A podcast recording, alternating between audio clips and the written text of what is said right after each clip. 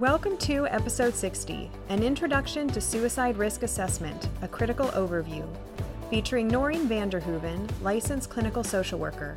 From Clearly Clinical, learn, grow, shine.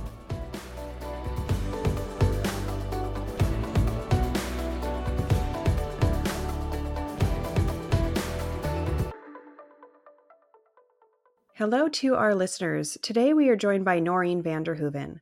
Noreen is a licensed clinical social worker with over 30 years of experience in the field, and she is specialized in suicide prevention and suicidology. Uh, she also is EMDR certified and trained in the treatment of trauma, depression, and anxiety, and she serves as the chair of the Youth Suicide Prevention Committee for the American Association of Suicidology. Noreen, thank you so much for taking some time to share your expertise with us. Thanks, Beth. I'm happy to be here. Noreen, tell us a little bit about you and how you acquired this unique and important specialization. Uh, with suicide in particular, I uh, supervised a mobile crisis response team for youth for Ventura County for about five years. And when I started working there, I really had no idea to the depth and extent of what uh, suicidality, suicidal ideation, prevention, intervention, postvention, all of it really was. And they had in 2012, the American Association of Suicidology had their conference in Los Angeles, and it was a perfect opportunity for my boss and I to go. And that was really my introduction. And I learned how much I didn't know and decided that this was so important because this was the high risk population we were working with. And about uh, 85% of the youth that called from ages, well, the earliest was three, not the three year old call, but a parent called and we went to assess up to uh, 20 and about 85% were suicidal ideation or already had made attempts. So, and I've just gotten more involved over time with that. Thank you again for being here and sharing this expertise with us. We know that so many of us during our careers will be faced, unfortunately, with a client suicide. And I think a lot of us don't necessarily know what signs to look out for and what steps we can be taking to really understand this phenomenon and how we can best help. Yes, that is true. And it's very frustrating. Um, in schools now, they are starting to do some training, but certainly not a course on it. Maybe they'll do one class on it, which really isn't even enough to touch the surface. It gives you an idea. But uh, I was just reading this morning actually on one of the suicidology listservs that between seven out of 10 and eight out of 10 people uh, will actually express some desire to somebody uh, and then die by suicide. So, suicide is preventable, but we just need to know how to identify it and identify the warning signs. Tell us a little bit about those warning signs that we should really be paying attention to. Um, one of the biggest warning signs is uh, well, Thomas Joiner, who is out of Florida State University, talks about the interpersonal psychological theory of suicidal ideation and um, or suicidal behavior sorry and what it is he talks about uh, three things thwarted belongingness meaning a person doesn't feel like they belong anywhere uh, perceived burdensomeness so if a person feels like they are a burden to somebody and then the actual capability for suicide.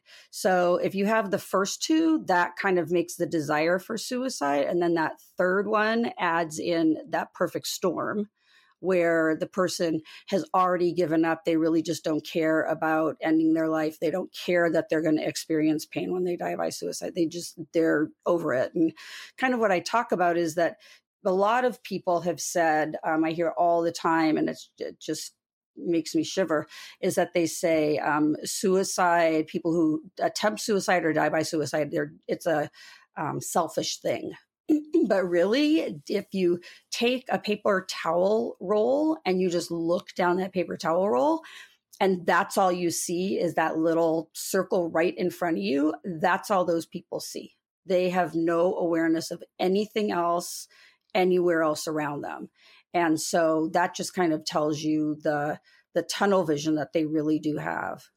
When talking about these three components, can you give us some examples or an example of what this looks like in practice and how to really focus in on those three factors and how they present in the room?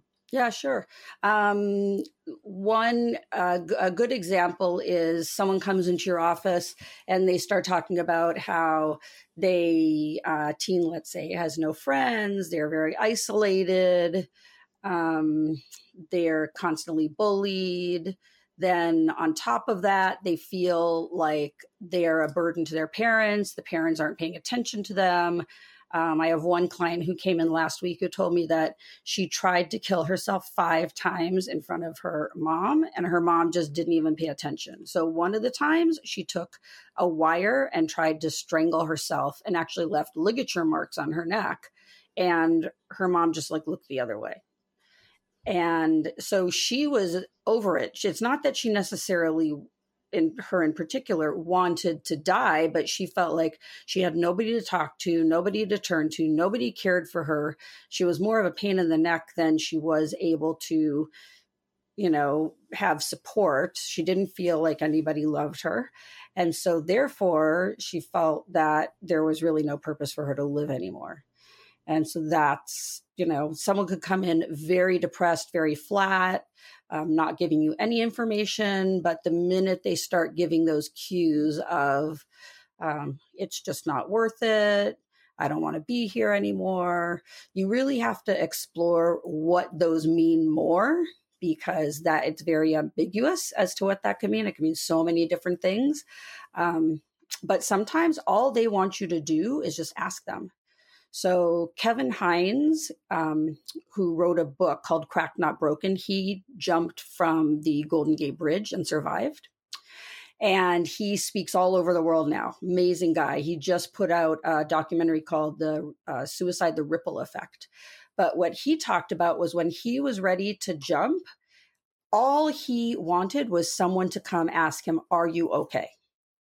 You know, is anything going on? Can I help you? Anything like that, just to give him the thought that someone cared. And nobody did. He stood there for a long time and nobody did. And so that's when he jumped. And as soon as he jumped, he regretted it. Um, and he had all these, I believe, if I remember correctly, there were sea lions swimming around underneath him, keeping him afloat. And he thought they were sharks or something but they were keeping him afloat until the Coast Guards came and rescued him. So people really just want to know that they are loved and cared about. And that's just the beginning. You know, it goes so much deeper than that. But a lot of times that's all it takes um, to stop a person from following through. That example you give about the paper towel roll i think is really interesting in highlighting that tunnel vision and in the example you gave all he really wanted to to have was um, awareness that he mattered. He wanted to have connection with somebody and know how he might fit into the larger world in your field in your specialization what are some myths that you find um, that are prevalent? Um, so believe it or not there are so many therapists who think they will never see a suicidal client in their practice. And um, myth rumor uh, they're uh, any clinician it's a one in four chance that you will have a client die by suicide. And that has increased over the last I would say six or seven years. It used to be one in seven. Um, and psychiatrists are even higher. Psychiatrists are about one in three dying in their practice. Um, another myth is um, that nobody believes that that adolescent suicide. A lot of people do not believe that adolescent suicide is as high as it is, and so a lot of people think that um, oh, teens they're just being manipulative, or they're just seeking out attention or they're doing this for attention. Well, yes, they are. They are crying out for help. And so, you know, it's up to the therapist to, to help them, you know, spin it um, in a different way to see, even for adults, like why is it that they are crying out for attention and doing this? It's not just that they they have some manipulative behavior um, that they're doing. You bring up the word manipulative, which is something in clinical practice that we're um, obviously kind of discouraged from using, discouraged from labeling, I guess I should say. It's something that we certainly sometimes hear from family members that don't understand this behavior and why it's happening. How do we as clinicians help separate what might be suicidal posturing from real, true suicidal behavior and suicide risk when we're looking at it through the lens of um, perhaps what might be Axis II pathology and the importance of separating out these two different phenomena? Um, so sometimes there's not. And um, any time anyone says anything, I have right now I work with um, more adults than I do um, teens but I worked with teens for 30 years. So I'm kind of shifting that a bit. But even now, I hear adults talk about their spouses sometimes when they're having, you know, struggles. Oh, that's just, you know, manipulative. Well, even if they've made a gesture, they're making a gesture for a reason. So, you know, it really then takes the therapist afterwards to sit down and to assess what is it exactly. Did they do this because they truly wanted to die? They did not want to live anymore. They wanted to go to sleep and they never wanted to wake up again. Um, or did they do this because they just had so much pain and they wanted their pain to end and they didn't know how to stop their pain? So there are a lot of different reasons for why someone tries to kill themselves and the um, i guess the niches is to really try and find out what that is so that then you can give them why do they want to live and what do they have you know to live for and give them hope to live. So it's really changing that conversation from why do you want to die to what is it that you know we can help you want to live for you said that a lot of times it's people wanting to know that they're cared for and that they fit in somewhere. Many of us are trained in our master's or doctoral programs to initiate safety planning when we hear from a client that they may be having suicidal thoughts or su- any kind of suicidal behaviors um, from the past. What's the effectiveness of safety planning and what's been your experience with this treatment method? You know, it's interesting because safety planning by itself is not very effective. So, um, the other thing that there was just an article in, it was actually a couple years ago in the Scientific American that talked about uh, suicide risk assessment isn't very effective. Well, when it comes down to it, it's not really suicide risk assessment that's not effective, it's suicide risk screenings that are not effective. So, because what happens is when you screen, for suicide, sometimes it's yes or no questions. And sometimes a client maybe isn't going to be honest with a yes or no question, and maybe it's not a yes or no answer. So, unless you dive deeper and ask more thorough questions and really ask an in depth, um, you know, do an assessment, then you're just not going to know. So, once you're able to do that, then you can do a safety plan with that. But I also like do a whole rating scale to find out. So, um, from one to five, where do you, where are you right now? You know, one is like no thoughts of suicide. Five is you have a plan. You are going to follow through with it when you get home today. Where are you? And then I ask them what what does that number mean to them?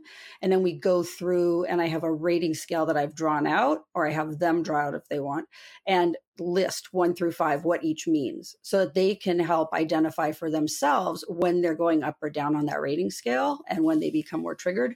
And then with that and then with resources that mean something to them or you know everybody goes oh well why don't you just do mindfulness or why don't you do journaling or maybe that's not what's going to be helpful for them. There are a gazillion different ways for people to be able to ground themselves or to you know calm themselves. And um, i think a lot of clinicians just aren't aware of the depth and the extent of what those coping skills really are to be able to be helpful to people um, who are suicidal.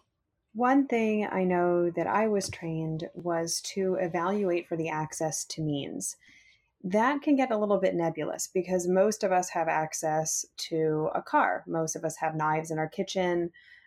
Most, if not all of us, have access to something with which we could complete suicide, whether that's a cord or a rope or food or substances in which we could potentially end our lives. How does the availability of means really fit into the equation when it comes to assessing actual risk for suicide? Yeah, that's a tough one because, especially like with access to means with um, lethal means with a gun, is the number one way of um, dying by suicide. And so it's, I think it's, uh, over 50% or something.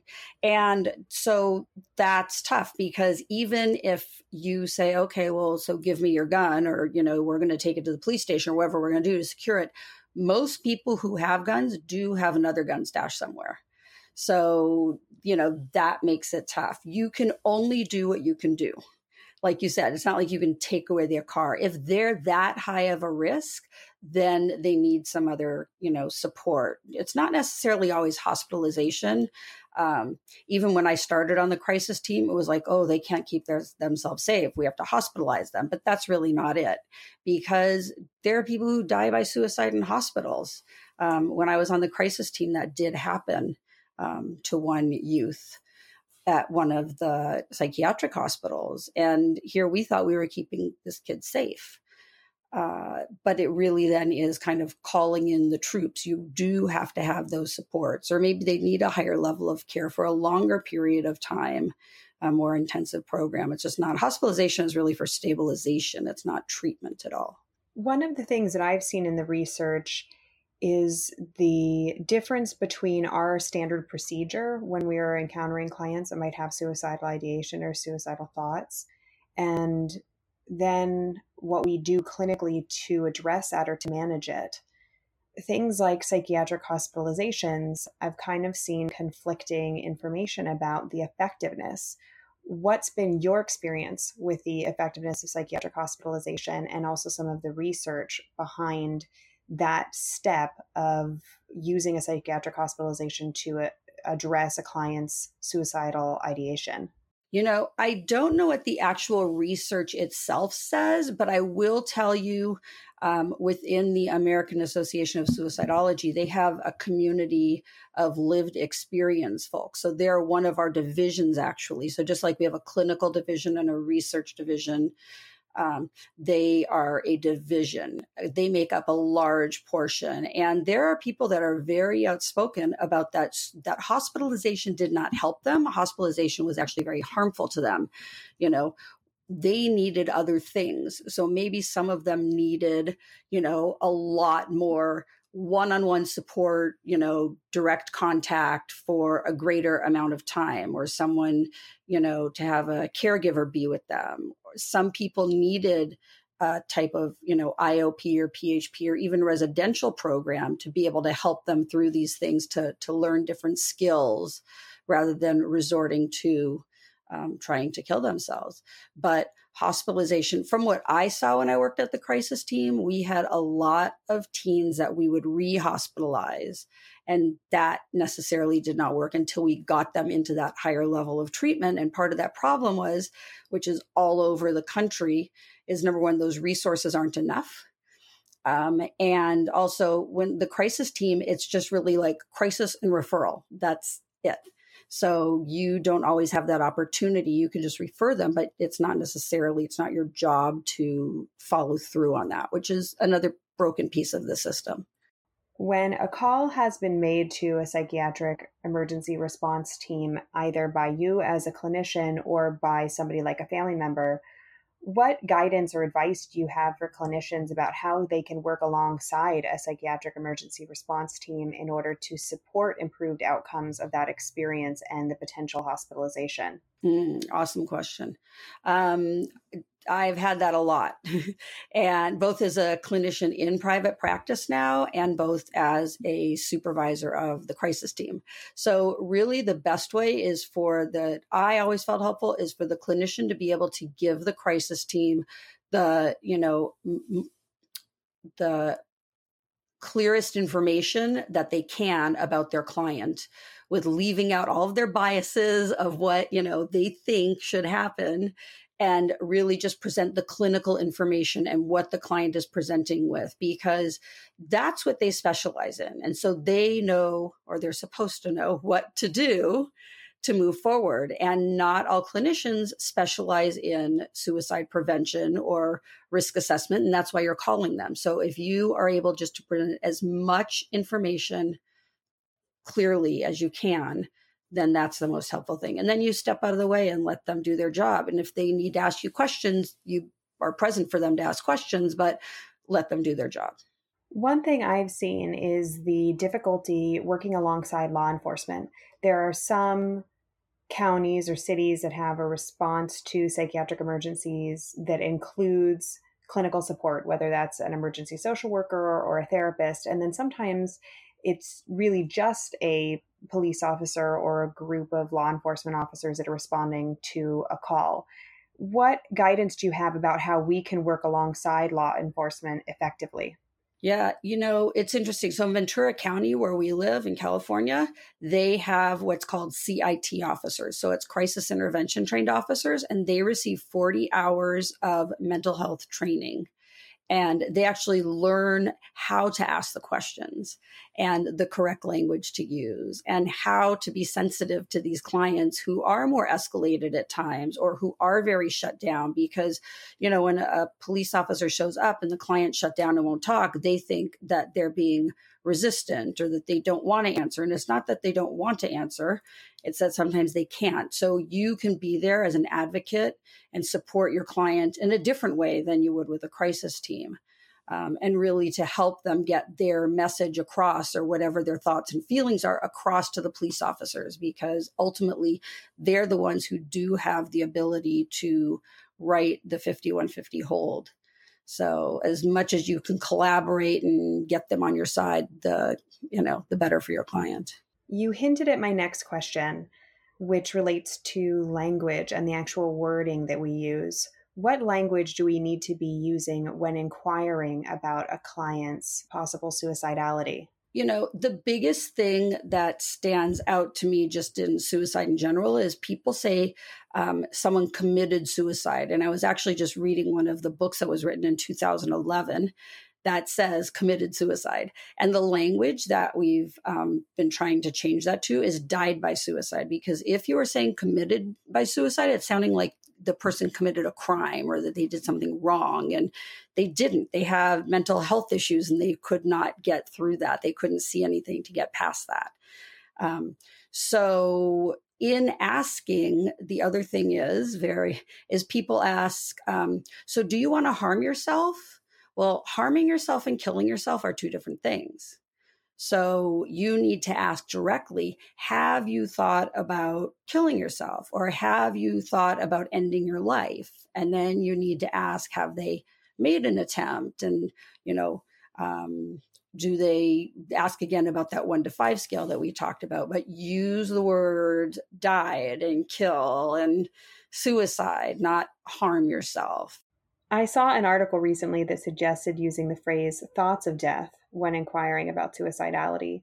What are your thoughts on using a phrase like that or that exact phrase? I think someone could have thoughts of death and not want to actually kill themselves. So people could have thoughts of death and just want to not be here in this life because they have too much pain. But that doesn't mean that they have any like intent or plan or know what they're going to do. So, you know, there's kind of a continuum of starting at the thoughts and then just of death thoughts and then going to passive suicidal thoughts where someone's thinking about it and actually thinking about suicide but not think having ways then there is the actual plan and someone has its active suicidal ideation where they do have a plan and intent um, then there is when someone uh, makes what's called an aborted attempt, when someone comes, you know, when their attempt is stopped. Um, someone comes in and finds them, or they're sorry, that's when they stop themselves. The interrupted attempt is someone comes in to stop them, they walk in on them. Um, and then there is the actual suicide attempt, and then someone dies by suicide. So if you're saying thoughts of death, that doesn't really clarify suicide if we were to have the hunch in session that someone may be suicidal How do you actually start that conversation in your sessions? I'm really blunt about it. and I just ask them. I I will just say, you know, it seems like right now you're you're extremely sad and I'm just really concerned and I'm wondering if you've had thoughts of wanting to kill yourself. And what do you do if the person says no, they explicitly deny any plan or means or suicidal thoughts, but your clinical sense, your spidey sense if you will, is telling you otherwise? Um, then I'll usually kind of go around. I'll ask them also because the other thing is they might not have it, it at that moment. So they think that they're getting around like a loophole in answering you. Um, and then I'll go back and I'll ask, you know, had they done anything in the past or when was the last time that they had thoughts of wanting to kill themselves? And then if they continue with no, then I will go to the whole dying and death. Uh, scenario and then I'll just have it continue the conversation and bring back up suicide. You know, I'll ask them at what point would they want to do something to kill themselves. And I'll also normalize it in the sense that a lot of people do have thoughts of suicide, but that doesn't mean that they need to be in a hospital. It doesn't mean that they're going to do anything about it. It just means that right now they're in a really, really bad place and they cannot see another way out. And so that's kind of entered their mind. And as soon as you normalize that thought a little bit or normalize the thoughts of death for them, sometimes people are more receptive then to saying, well, yeah, that's kind of the way I feel. And for you, where do you draw the line with all of the experience and expertise you have on this topic um, of when it's time to escalate your clinical response to it? Um, at two points. One, when they actually have a plan, um, or if they've had a history of suicidal um, behavior before, and this time they're kind of on the fence and then I will still just say, well, you know what? Let's get someone out here just to come do an assessment and talk a little further about it. Um, sometimes that's all they need just to kind of keep themselves safe is to have that other, like what they see as a higher level coming out. Even though I could do the same exact thing that the crisis team could do. Um, I actually, my assessments are a little more in depth because I also have history that I've done a really thorough intake on that I can draw from. Um, it's just having that other person come in that sometimes shifts that for them. You talked about the difference between a suicide screening and a suicide assessment. What do you think is important for us to understand about the difference between those two and how we appropriately utilize those in session? So, the suicide screenings are um, there are many of them. So the um, ASQ is one, and then uh, QPR is one, and then there's um, the Columbia Suicide Rating Scale. So those are basically, you know, it'll say, um, it'll give you like four questions. The Columbia gives you four questions, yes or no questions, and then it says if any of these are yes, then ask number five which is like directly about wanting to kill yourself. But it's not even that direct in a sense. So, what if someone says no to all four questions, but you just kind of haven't hit on the right thing for them? Um, so, it's really, you know, listening to what they're saying and knowing that they're having that hopelessness or that despair or feeling that, you know, burdensome. A lot of people will come out and clearly say, I just feel like I'm a burden. Um, so it's when you hear those things, and then it's asking a whole set of just much more in depth questions leading into either your you know rating scale and also into your um, then safety plan and kind of where you go from that review for us again those three components of thomas joiner's theory of interpersonal suicide risk. Um, please list those out again for our listeners so that we can really start to conceptualize this information this way. So, um, the first one is uh, perceived burdensomeness. So, whereas you feel like you're a burden, that uh, you are just causing way too many problems for people, and that it would just be easier for everybody if you weren't here. It would be easier for your family, for your friends, for everybody else if you were not here. Um, then there was thwarted belongingness, where people just don't feel like they belong. Um, I had a client who had absolutely no relatives, one friend who um, went to school with her, but she wasn't, she was kind of just as dysfunctional as my client. So she wasn't really a great support. Um, and my client had a cat. That was it.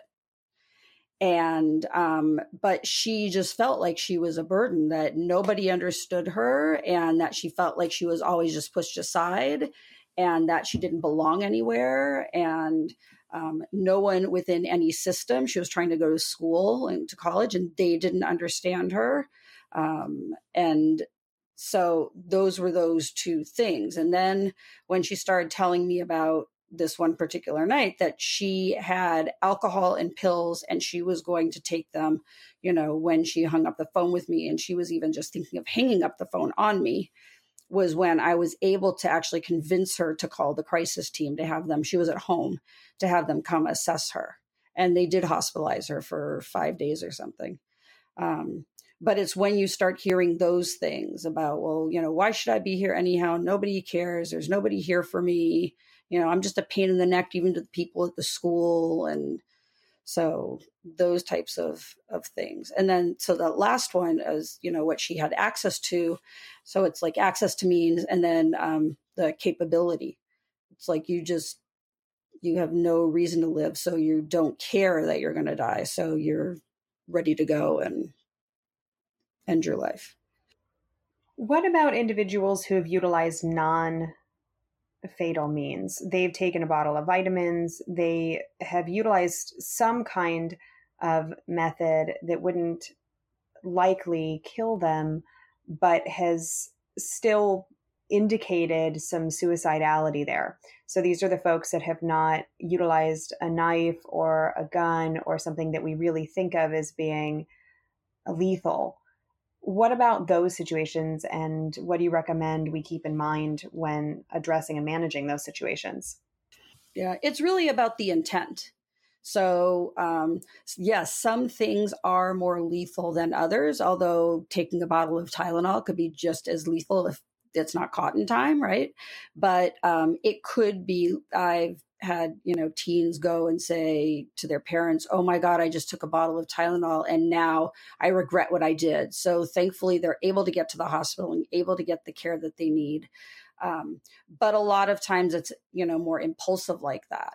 So but it doesn't matter. I mean it's the intent of do you want to die or are you just trying to get someone to pay attention to you because there's no one there for you? And so you know that will make a, a statement because um, you've tried everything else. What are some other pieces of research about death by suicide that clinicians either may not know or may have heard uh, myths or myths truths about? You mentioned about the likelihood of clinicians seeing someone who is suicidal in their work.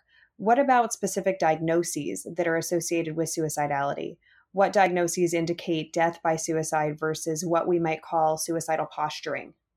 Yeah, really interesting. So, uh, NAMI came out with some statistics recently showing that 50.4% of people who die by suicide do not have a mental health diagnosis. So, that is a big myth. Um, and you know, if you talk to people, they're going to go, oh, the majority of people who die by suicide have mental health diagnosis and they're bipolar, or they're, you know, schizophrenic, or they're, you know, major depression with psychotic features. No. um, so that's really a myth.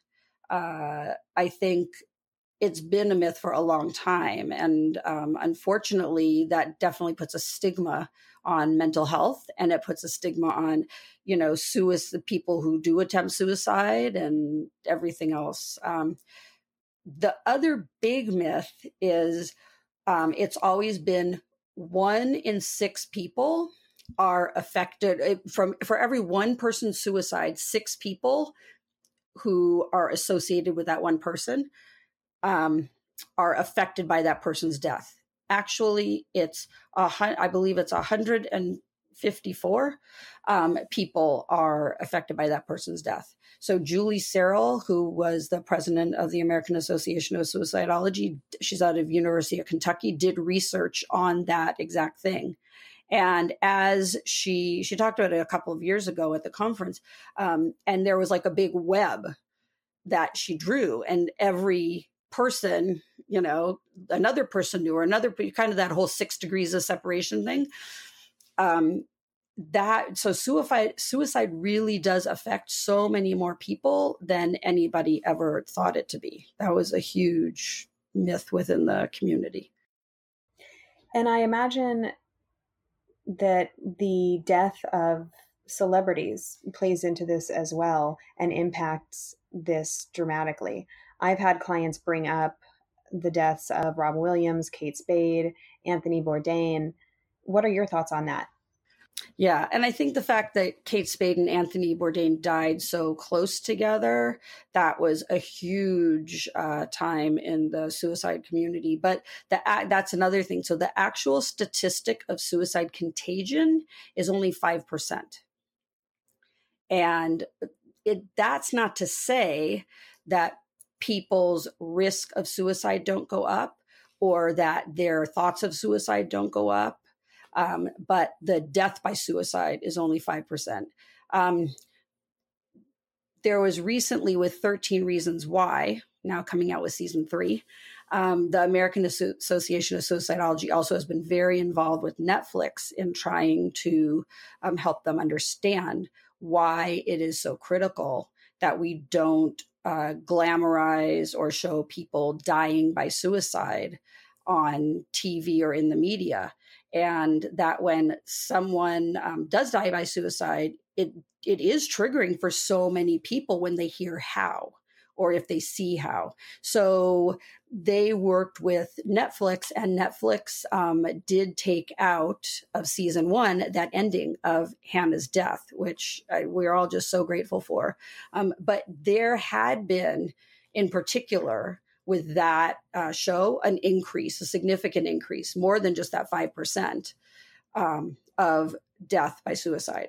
And I don't know that that was necessarily um, a contagion effect to it as much as it was so triggering for so many people to see it, actually see it. So I don't think that if they didn't actually see it on TV, I don't think the effects would have been as great as they were. I'm glad you bring up 13 Reasons Why. I certainly heard a lot about that from my clients and from their family members. I think there was part of us, maybe, and by us, I mean the clinical community, that was relieved about being able to talk about suicide, but then also the other side of it of how it's influencing the behavior and the thinking by particularly adolescents about the availability or possibility of of death by suicide. Yeah, and yes, definitely. And unfortunately, um, it wasn't so realistic in so many ways. Uh, it portrayed, in particular, like the one thing that's coming to my mind right now is the uh, counselor who was talking to Hannah at one point, and she kept giving all these signs, like clear signs that any school professional would pick up on. And he basically just blew her off. Um, so that wasn't really realistic, you know. And but I do think that that doesn't take away from the fact that a lot of not only just teens but people feel that way and some people feel that way in their work environments or from you know um, friends or colleagues or relatives and so i think it was triggering in that and um, yes i also heard from i think every single one of my clients um, and it did start a conversation uh, but the fact that they have continued, you know, this show is also concerning. I don't know what season three is at all. Um, and I didn't watch season two. So, but it will be interesting to see kind of what now comes out of it with season one being re released differently. In schools, we've been seeing an increase in the conversation about recognizing suicidal behavior or listening for suicidal statements in friends. Um, teachers are receiving more training about how to recognize it in their students. What are your thoughts on those more formal school based trainings? um amazing. I wish that they had more. And actually so um i i know you mentioned the beginning i'm the chair of the youth suicide prevention committee for um, aas easier than saying american association of suicidology every time. So it's aas um and one of the projects, actually a huge project we just worked on, we collaborated with Nationwide Children's Hospital Suicide Prevention Center in Columbus, Ohio, and the Boys and Girls Club of America in Columbus. And we created a program for them to work with their teens during the summer. And we're hoping that that will continue year through. It'll probably have to be changed up a little bit because of the um, depth of the program. I think it's either it's six modules of each 90 to minutes to two hours, all the way talking about from just bullying, family issues, safe adults to talk to, um, being okay with having the conversation. How do you talk about it? Um, identifying it in your friends, um, actually having them do a safety plan, which we called Code Red. And it's, um, they're actually going to be able to shrink it down to like a pocket size card for them so they can keep it in their pocket. And the other thing that um, I always suggest, even with just people that I do their safety plans, is take a screenshot of it. So you have it on your phone at all times because realistically, you're not going to carry a piece of paper with you. And some people don't carry purses all the time or wallets. And um, but what we're hoping is is that this program will then I think right now it's set to launch next month. And then after that, it's going to hopefully launch a couple other cities in Ohio. Eventually, we'd like to spread it through Boys and Girls Clubs throughout the country. And we, uh, our committee is going to start working on more programs like that to be able to go to schools and, you know, different organizations and to be able to have that conversation because the more you talk about it, the more stigma is reduced. So that's really what's key and, and make it, you know, more comfortable and not so taboo to have that conversation or to have those feelings. When I was in high school, I remember a friend of mine calling and saying that he had been thinking of committing suicide. And I remember having no idea what to do. At that point in time, nobody talked about it. There was no education that I had ever received from the school or from anybody else for that matter about how to handle it if a friend was having any suicidal thoughts. Um, it sounds like we're moving away from things being so taboo. While it's important to have this dialogue and continue the conversation about suicide, it's also important to refrain from glamorizing it, whether that be through television or movies or even through news stories. Um, what are your thoughts on that? Yeah, even in um, the written literature, we there is a standard of media guidelines uh, that American Association has put out for the media when reporting on suicide, and more and more we're finding that they're following those guidelines. And one of the big guidelines is is do not disclose how the person died. Because again, like with Anthony Bourdain and Kate Spade, that could be so triggering for so many people. And so it really doesn't matter how they died. They died and it's sad and it's tragic, but you don't need to know how. So, um, yes, that is a big thing. And you're right, because when I was in high school, like eons before that, like in the late 70s, um, I also had a friend who was actually in a psychiatric hospital. Um, and I remember going with this other friend of mine to go visit him and I didn't really understand. I mean, I was 17 years old, but I did not really understand like what did that mean that he actually tried to kill himself and why would he do that? I just knew he was depressed and he was sad and he had like a really bad home life. Um, but I just had no clue, really no clue until I was in college, I think, um, and then started, you know, learning more about it and mental health and all of that. But nobody talked about it. When we see clients who may not have any reported suicidal thoughts and they deny fantasizing about what life would be like if they weren't here, is it important to still bring up this topic for us to say, you know, it's not uncommon for people to sometimes think about hurting or killing themselves? Is that going on for you? Yeah, absolutely. And um, what I do is when someone has expressed any suicidal ideation, even if it's just on the very low end of those thoughts of death um, and just kind of not wanting to be here, I ask every single session. So, where are you on your scale? And then they'll tell me a three. I'm like, okay, what does that mean this week? because um, a lot of clients i i have one 18 year old who i've been seeing for about a year year year and a half who comes in every single time. She's had multiple suicide attempts. She was in residential. She's doing awesome now and working and driving and i'm like i'm so proud of her. And but every time she comes in um, she'll always say she's good. So i'll say what does good mean? And good is usually never good. And then i'll ask her so where are you on your scale? She's like her baseline is a two. So she like does have thoughts but she isn't going to act on them at this point. So it's really just to be cognizant of completely and continually monitoring it and making it okay for the client to be able to talk about it on a regular basis I know for a lot of us in our traineeships, it was so uncomfortable to ask about this, to bring it up in session. It was so hard to ask that question. You would get through your assessment, you'd hit the question, and then quickly or quietly say, Have you ever had thoughts about killing yourself? Have you ever tried to kill yourself? And then move on. Um, I think it sounds like it's important for us to still be having the conversation and model for clients that it's okay to bring this thing up and that this this is a topic that's fair game. We need to be talking about it.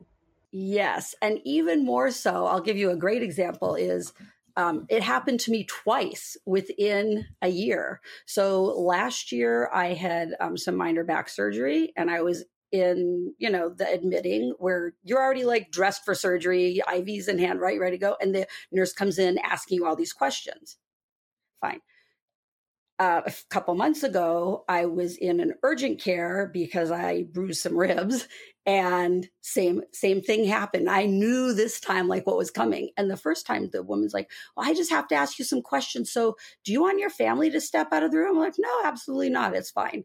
And so then she's like, "Okay, so is anybody harming you or hurting you?" And and they do screen for like what this nurse recently told me is like for trafficking and stuff. That's their big thing that they look for. Um, and I said no.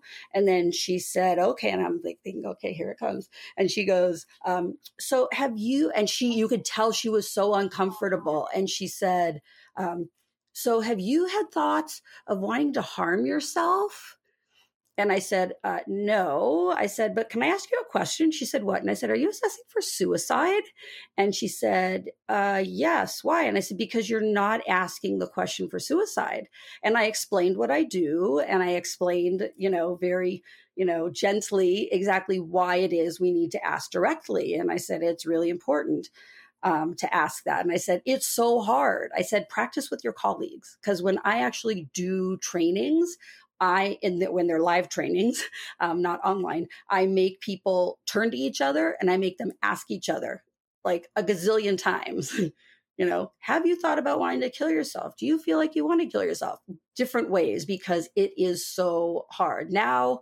Because I've done it so many times. Um, it's I could ask it in my sleep and it's not a problem for me. But I know I'm not the norm. Um, so yes, it is just so hard. So I would say practice, practice with a friend, practice with a spouse, whatever. But that is, and it, the same thing happened with that second nurse when she asked the same thing. Um, and they were both so grateful that I told them, um, you know, and how to do it differently. So, how about suicide helplines? Knowing that there are now a number of services that you can call into or text into how have you seen that play out in attempted suicide or actual death by suicide?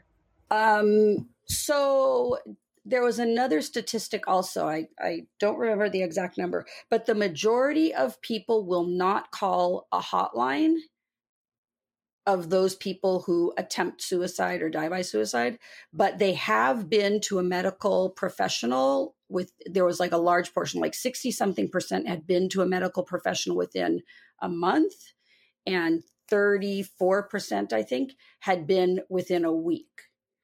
So they are reaching out for help somehow, but um, same thing. I just continue to normalize it and I bring it up to everybody. And uh, the one big thing is is now they have crisis text line And so you text 741 741 and you put the subject line, you can put help, hello, start, whatever, and they text you back. And it is so effective. And the people who volunteer are trained so thoroughly and they are so wonderful. Um, and I was recently in Ohio for a family event, and unfortunately, there was a tragic death of a student, an elementary school student, um, by suicide. Just fluke that I was there and um, my husband's cousin's a teacher and called to say knowing that i was there can i help? And so i went to go work with the staff and the kids and that's the one thing that these kids thought was amazing was at first they were afraid to to text. I said well let's do it together. So that's what i do with a lot of my clients because i know that once they do it with me they're not afraid. And so if I call the suicide hotline with them, I will tell them, hey, I just want to let you know I'm a therapist. This is a test call. I have a client sitting with me so that they'll feel more comfortable. And the same thing when we text crisis text line. Um, when they answer, how can I help you? I'll say, oh, I'm a therapist. I'm with, you know, some clients who have experienced death and suicide or who have had suicidal ideation, whatever it is and I want to show them how your service works so they'll feel comfortable. And they have a full on conversation with them, and it's awesome. So, you know, that's what I would suggest is really trying to, um, you know, do that with your clients to make them feel more comfortable because that's going to increase the chance that they're going to use it. It's not going to be this foreign thing of like, oh, yeah, the number to call or text. I've had clients be positively impacted by these helplines. Uh, we here at Clearly Clinical actually donate to the Trevor Project, which is an LGBTQ plus uh, youth suicide prevention hotline. I've personally seen from my clients how impactful a service like that can be.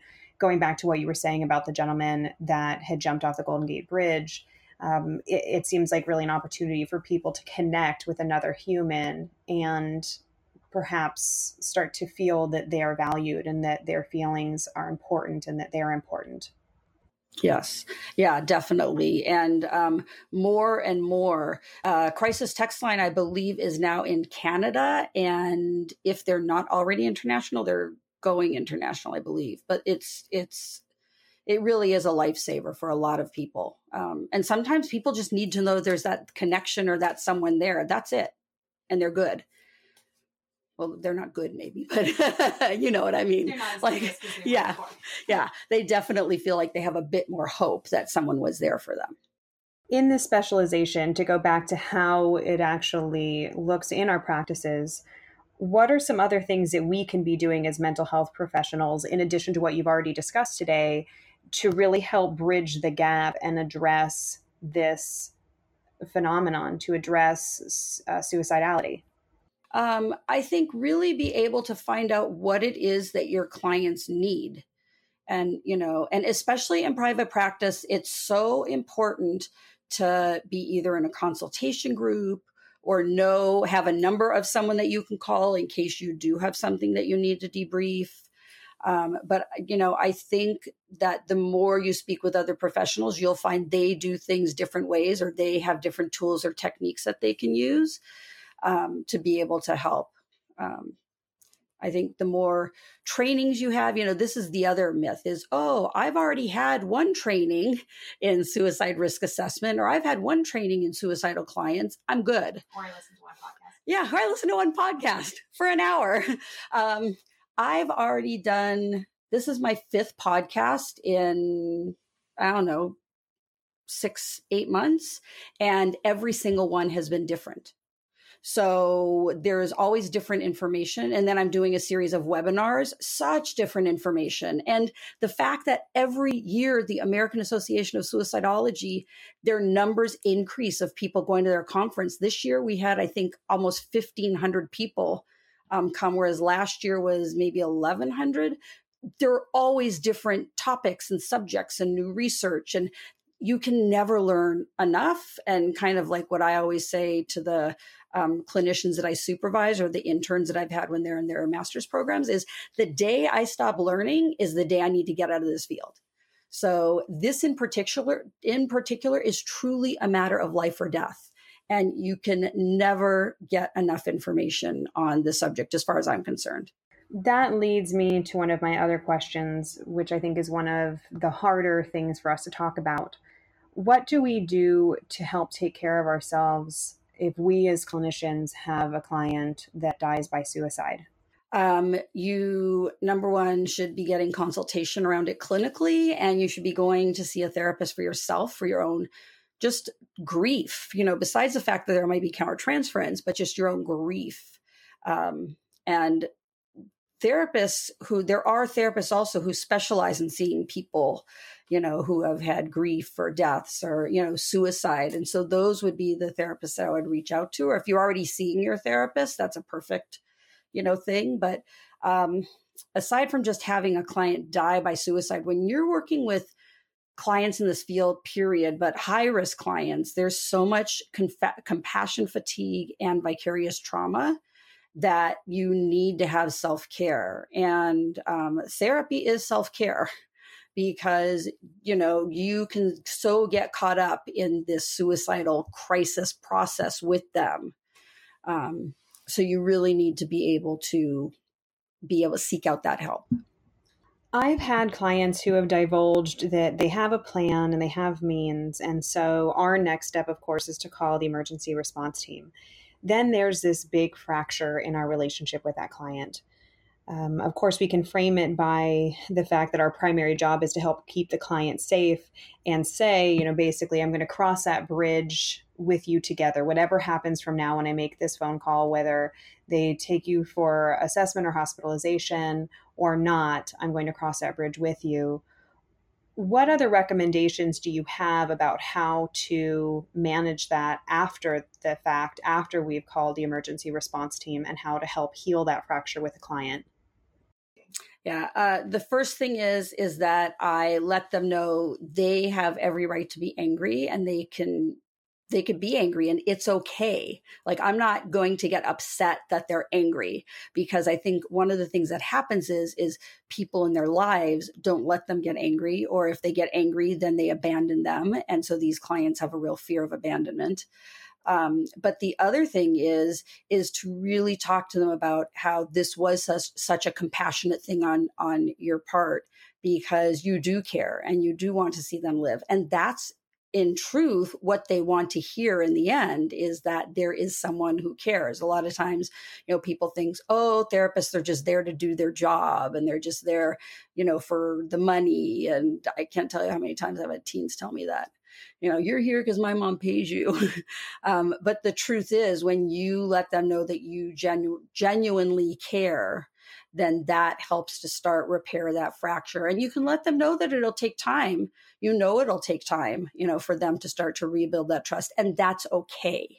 But you're going to still be here for them every step of the way, just like you were when you said, like, when you cross that bridge to make that difficult decision in the beginning. The research shows that people who have attempted suicide previously are significantly more like likely to attempt it again how do we integrate that information when we hear from someone that they attempted suicide, say, 12 years ago? That's really the key importance of such a detailed intake history.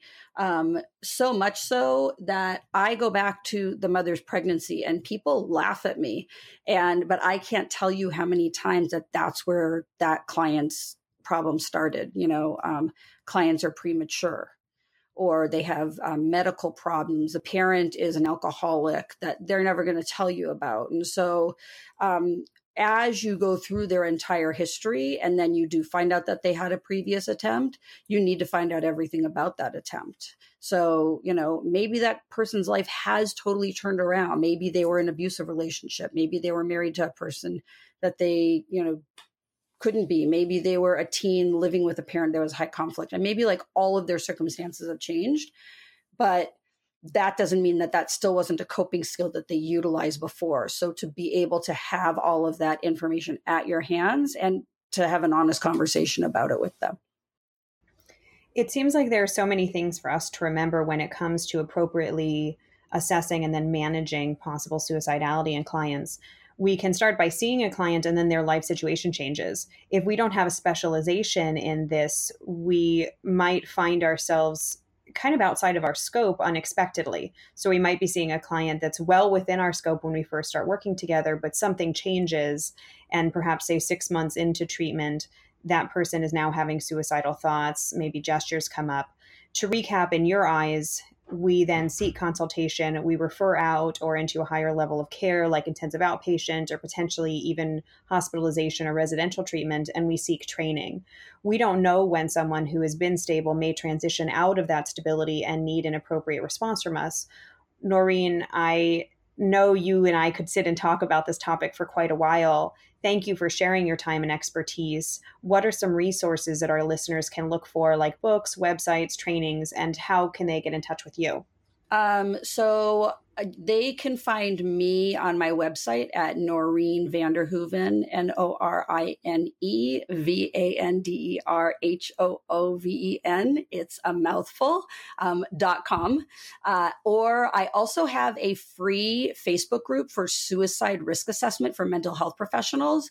And um, that's where people ask lots of great questions. I've been doing some webinars there. Um, I'm going to be doing a course, uh, six week course as well. So feel free to uh, you know request to join that. That it's just called suicide risk assessment for mental health professionals. If you put it in facebook it will come right up. Um, a great website is um, uh, suicidology.org that is the website for the american association of suicidology. And the other one is afsp.com i believe it is. It's um, the american foundation for suicide prevention and they really focus on um, loss survivors, so people who have lost uh, loved ones to suicide and how to support them. And both of those have great resources. And from there, they will give you a ton more resources. Thank you again, Norine. We really appreciate you being here. You've just finished listening to another exclusive continuing ed podcast by Clearly Clinical. If you like what you just heard and you need continuing ed credits, please visit us at clearlyclinical.com to check out our one year membership where you'll have access to our growing library of continuing ed podcast courses.